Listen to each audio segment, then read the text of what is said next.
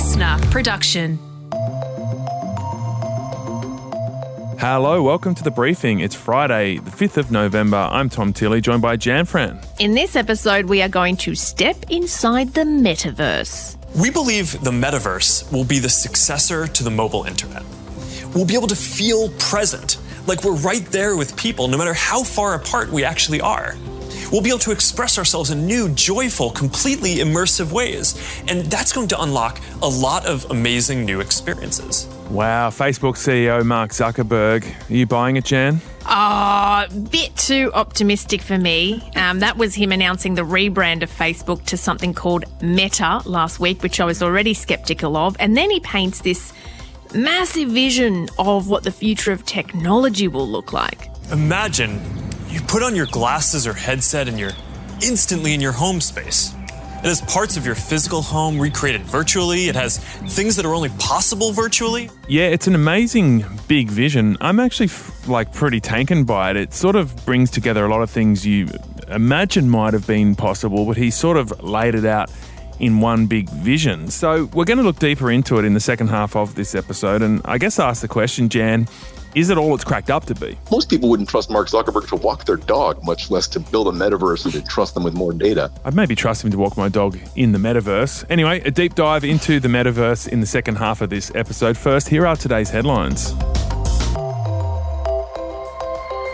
Well, we are starting this morning with an update uh, on the abduction of four year old Cleo Smith. Um, a man has been charged over her alleged abduction and has faced court. 36 year old Terence Kelly has been charged with various offences relating to the abduction, including one charge of kidnapping.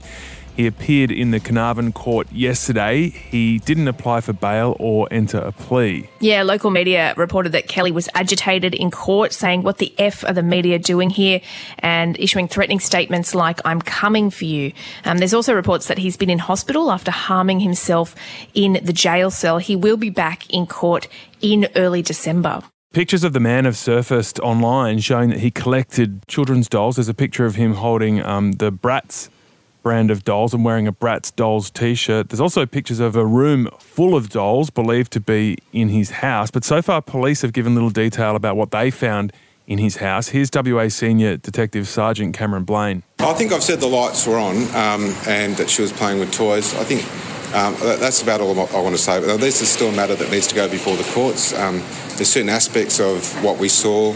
Um, you know that that is going to be evidence. Meanwhile, the reunited family have met with the WA Premier Mark McGowan. Very well adjusted considering. Cleo uh, was a delightful little girl who was playing in the backyard, and it was a um, lovely experience to meet her. Uh, she was, um, I thought, very well adjusted considering. Yeah, the investigation will continue, and that will include asking Cleo what happened. Here's lead investigator, Detective Superintendent Rod Wilde. We have specialists here that we brought up for Perth. They'll sit down, sit down with the family as well, and uh, it'll take as long as it takes. Sometimes it takes a couple of days. So we're very careful, very mindful, of, you know, around her welfare when we undertake these interviews. Yeah, Cleo is uh, is the key witness in this mm. case. Of course, she's only four years old, so the process is particular when your key witness is is so young. The end of coal, but not for Australia. Big news out of the Glasgow Climate Change Summit overnight. 40 countries, including major coal users Canada, Poland, Ukraine, and Indonesia, have pledged to end investment in new coal fired power plants. Uh, the bigger economies doing so by the 2030s, and the smaller economies doing so by the 2040s. Yeah, that's not the whole story, though. Um, there are other big polluters, including China, the US, India, Japan, and Australia, who have not signed the pledge. Uh, UK Business Secretary Kwasi Kwarteng said that the commitment made on the sidelines of the UN Climate Summit in Glasgow meant the quote unquote, the end of coal is in sight. Uh, across the world, people realise that uh, coal is going to be a thing of the past. We're consigning coal to history. So I think it's a really impressive step. Yeah, Australia's regional neighbours, um, which include New Zealand and the Philippines, they've all signed on to the Global Coal to Clean Power Transition Statement as well. Slightly ongoing problem this poses for Australia, I think, according to DFAT. Coal is our second largest export, sandwiched between iron ore and natural gas. We're a very mining heavy country. And the border between New South Wales and Victoria is finally open after four months of being closed. Woohoo! Hmm. Woo! Melbourne, here I come, baby. Fully vaccinated people can cross the border without quarantining or undergoing a COVID test upon arrival. Meanwhile, in the Northern Territory, they've recorded their first locally transmitted case of COVID. In recent weeks, I've been saying that the coronavirus was going to come back to the Northern Territory. That was a matter of if, not when. And now it is here. That was the NT Chief Minister Michael Gunner there, an unvaccinated worker at the RAAF base in Tyndall, which is outside of Katherine, tested positive this week, and that means all residents of Katherine went into a snap three day lockdown overnight. And Britain's become the first country in the world to approve a COVID 19 antiviral pill. Uh, the country's health secretary, Sajid Javid, uh, called it a game changer. I'm delighted to confirm that today we have become the first country in the world to approve an antiviral for COVID 19, Molnupiravir, that can be taken in the comfort of people's own homes. So you can take this pill following a positive COVID 19 test, but within five days of the onset of symptoms, that's when it works best. Um, in clinical trials, the pill has cut the risk of hospitalisation or death by about half. Wow, so you add that to the effect of the vaccine, and that's quite good, isn't it? Yep, sure is. Um, it's been licensed for adults 18 years and over at this point who have at least one risk factor for developing severe disease such as obesity or heart disease. And the UK is the first country to approve the pill, but the US is expected to approve the drug in the next few weeks as well. And Joe Exotic from Tiger King has been diagnosed with aggressive prostate cancer.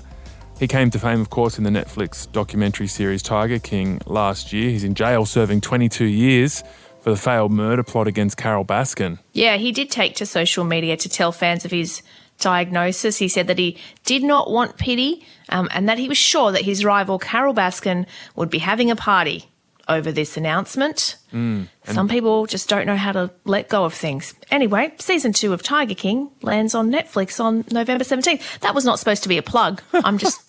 I'm just letting you guys know Well, if you're in interested news. in watching season two.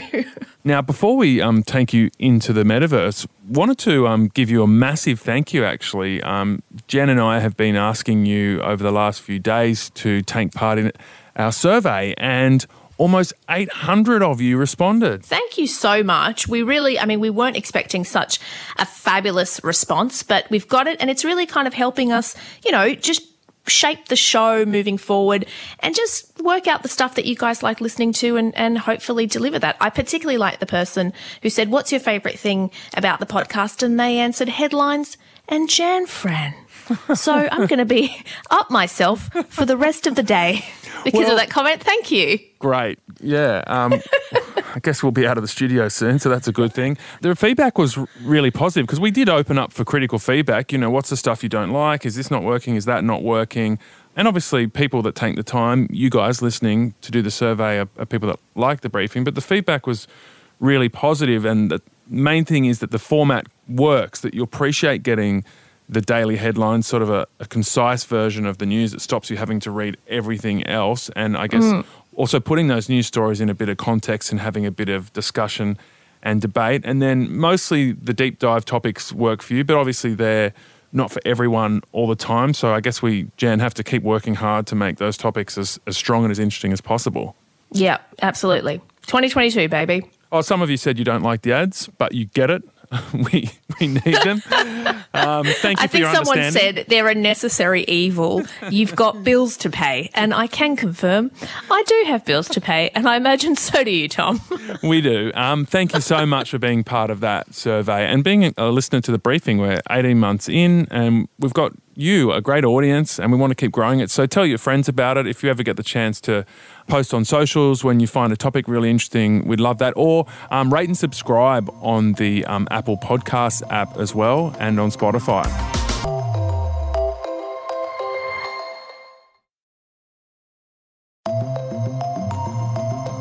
We're talking metaverse with Jeremy Kaplan. He is a well known tech journo in the US. He has half a million Twitter followers. Yeah, he works for TechRadar. Jeremy, thank you for joining us.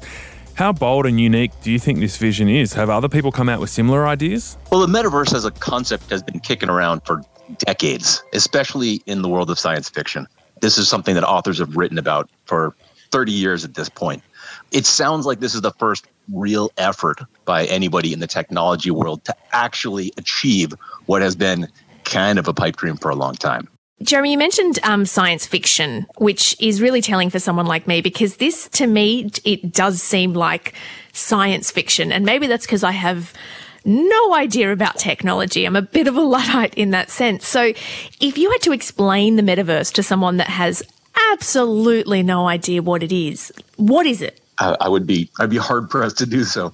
Um, look, you're you're absolutely right to be a little bit confused, and frankly, to be a little bit skeptical. I certainly am myself. Here's the best way to think about it. Uh, there's a lot of technology these days that affects how we interact with the world. So you have things like virtual reality, right, where you put a headset on and you're looking through a virtual world. We have things like augmented reality, like that game Pokemon Go, right, where you're looking mm-hmm. through your phone at the world and seeing some extra stuff layered into it. The general concept for metaverse is combining all of these things together, as well as some other as yet unseen ways or unthought of ways to interact with the world. And the combination of all of these, that's why it's a meta, right? It's not just the, the reality that we're living in, it's a combination of all of these things layered together. Think about it like this uh, holograms and avatars and virtual reality all smushed together into one virtual meatloaf. Uh, the thing is, who actually likes meatloaf? I haven't seen a very good vision of this beyond what what Mark Zuckerberg showed off in the event that he did recently, which did have some very interesting, let's call them dreams about where technology could take us in the future. It's hard to tell if any of it's actually going to happen. It does feel kind of like a big dream. I'm less skeptical, I think, than you guys. I, I thought it was an amazing vision. And yes, a lot of these things already exist, the different elements of it from video call, social media, augmented reality, holograms to some extent, e commerce, gaming, but I'd never seen it kind of articulated in this way. And Mark Zuckerberg was able to to do that and, and bring detail to it and just a sense of how it might all tie together. You don't think there's some value in that and that he's a bit of a visionary? Uh, that's very fair. Yeah. He's definitely a visionary. He did articulate it very well. And some of the demos that he showed were just fantastic. Mm. There was one, for example, where you see a concert and there's a woman in the audience watching the concert and all of a sudden her friend beams in as a hologram and she can talk to the hologram and the hologram can watch the concert with her which just sounds amazing mm. but the technology to do that doesn't exist today mm. so what we do need is somebody like a mark zuckerberg like a visionary with billions of dollars and thousands and thousands of developers to invent something to go out and, and actually make that happen the challenge is as the technology guy I understand the how hard it would be to actually do anything like that. So to think that Mark Zuckerberg and Facebook is the company, I'm sorry, not Facebook, they call themselves Meta these days. Mm. To think that that company could actually execute on this, it's going to be hard to do. Where is that skepticism coming from for you, Jeremy? Why do you think it's going to be hard for them to do? I mean, they're a massive company. They have billions of users around the world. They've grown year on year. Why do you reckon it's going to be difficult for them? Well, part of it is the really negative history that Facebook has developed for itself in the last decade. They have said a lot of things and then just not actually executed on them. And that's, you know, promises around how Facebook is going to filter the news to get all the incorrect news, the fake news out of the feeds. They say that they can't actually do that, not effectively anyway. Promises around building security into certain products. Um, these are basic things that that they should be able to do better, and they are challenged with some of that. And then when you start talking about something as ambitious, as massive as the metaverse, which Zuckerberg said within a decade there's going to be a billion people using this and it's going to be generating tens of billions of dollars worth of revenue. That's ambition on a on an enormous, tremendous scale. And sometimes that's what it takes to get things done. Mm-hmm. I always think back to the US in the 60s saying we're going to land a man on the moon, which seemed like pure science fiction and then mm. we went and did that. Mm. You know, things like that can actually happen, but this one's hard to fathom. The other part of the challenge is a lot of people, myself included, have come to kind of dislike Facebook. If somebody were to do this, I don't know if I want Facebook to do this, to be the one that does it, because we don't really trust these guys anymore. Most people wouldn't trust Mark Zuckerberg to walk their dog, much less to build a metaverse and to trust them with more data. Yeah, but billions of people do use his products it's just been such a juggernaut and it has created visions that didn't exist previously. when Facebook did start, it did have kind of a warm, cuddly atmosphere of people reconnecting with people they might have lost touch with. Um, but then, as you say, it brought in other problems like misinformation, um, polarization, um, political manipulation. What what are some of the harms that could come in with this next chapter of the internet? I, I think there's some very real problems that we all need to keep in mind and, and, and fret a lot about. And if we don't worry about them today, we're just going to fall prey to them. So, for example, it's a no brainer that we all use our phones too often, right? While you're driving, people are texting. While we're walking down the street, people are texting and you know falling down open manholes. If there were a more immersive world that we were suddenly privy to, and if it could do any of the amazing things that Mark Zuckerberg is suggesting, which would be great. Don't don't get me wrong. Like it's really cool. I am a fan of technology. If we can do any of those things, I'm all for it. But the risk is if we become more immersed in our devices and spend less time as human beings interacting with other human beings, we're losing something as a society. And we just need to be cognizant of that. It's only just today that device manufacturers like Apple, for example, are building functions into their products to limit how we use them, or at least to make us aware hey, you spent six hours on your phone last week or, or yesterday, frankly. That kind of understanding is only just starting to happen now. Mm. So it's important that mm. as we build new, more immersive products and things, we think about what we're going to be doing with them and how often we use them. Yeah, that's an interesting point. It's not just about the problems with the technology it, itself, it's actually the, the problem of drawing us away from the real world, um, which is a, yeah a really good point. One, one thing that I thought was interesting in the vision, it sort of gave me for the first time a sense of why NFTs, non fungible tokens, this sort of way of owning digital artworks through blockchain technology might actually make sense. Like there's this moment in the presentation where someone in New York is looking at a 3D artwork on the street and then sends a link to their friends on on the other side of the country, presumably, and they're all sort of looking around at this artwork. It's like, oh, maybe that's how the ownership of digital art might change, and blockchain technology could be used. They also talk about the use of cryptocurrency in in the metaverse. Is this a space where you think blockchain could really come into its own and be really practically useful? Yeah, absolutely. I'm glad you highlighted that because I found that to be pretty remarkable as well. If you're any sort of an artist, seeing something like that was probably awe-inspiring. Mm. Just the ability to share artwork across space uh, like that. And you're right, the the way that the funding model was sort of baked into that little demo seemed really, really neat. Mm. The whole blockchain thing has so many different ramifications for what we do. For example, here's just a quick aside a lot of real estate transactions could very easily be based around blockchain, which allows you to securely trace any sort of financial transaction from point A to point Z, you know, mm. and, and know exactly where things went in between. Blockchain itself is very, very usable beyond simply cryptocurrency. But this seemed like a very realistic use for cryptocurrency, which has felt kind of like it's a thing, but do yeah. we actually need it? Yeah. You know, it, it felt like a very real use for cryptocurrency in Mark Zuckerberg's presentation, he sort of just looks at his wrist and all these things appears, which is kind of how it needs to be rather than these like ridiculous headsets. Um, if you look at the finance community's reaction to this announcement, the Facebook share price has basically gone nowhere. It's like the whole business world went meh. So, what do you think's behind that? Is it because this is such a big vision and actually Meta or Facebook can only really own a, a very small part of it? I can't ever wrap my head around what's going on with Facebook's stock prices or, or frankly with Facebook users. We have a steady drumbeat of news about problems with Facebook, and people on a daily basis complain about how much they don't like it, and then nobody stops using it, yeah. and the share price keep on going up, and they keep making money. It's an equation that is very hard to fathom.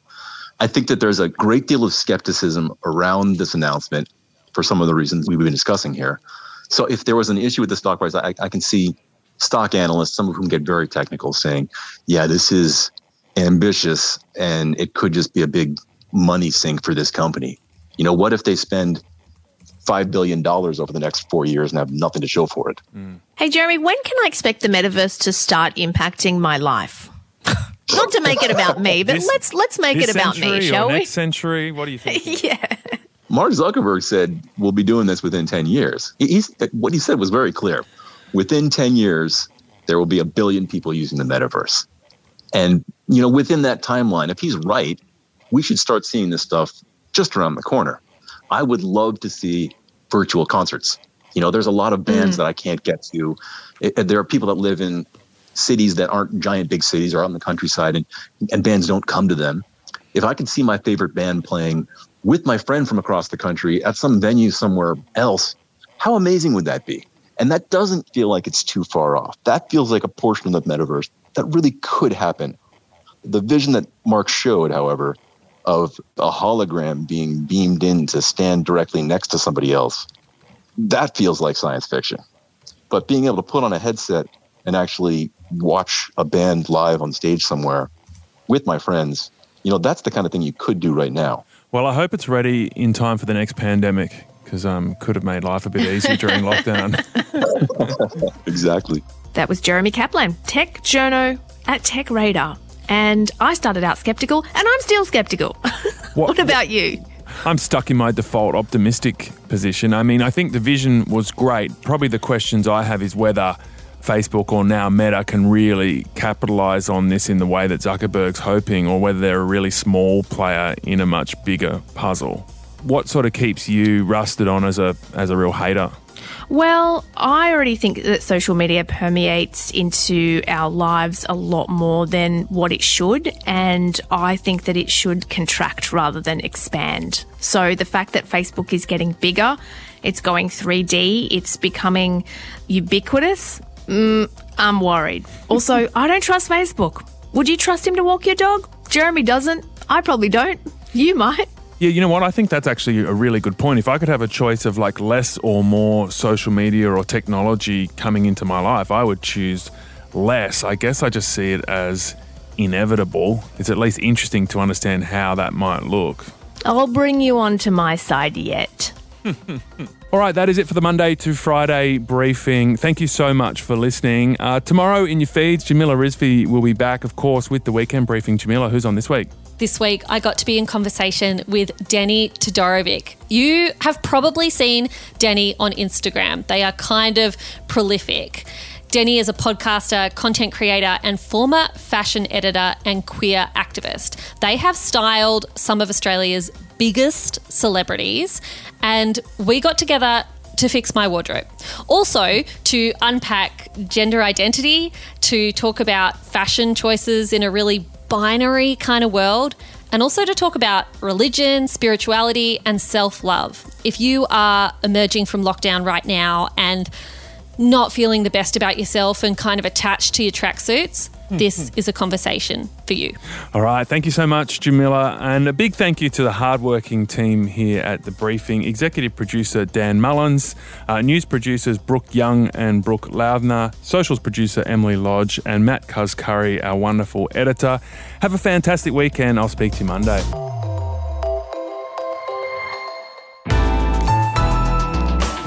Listener.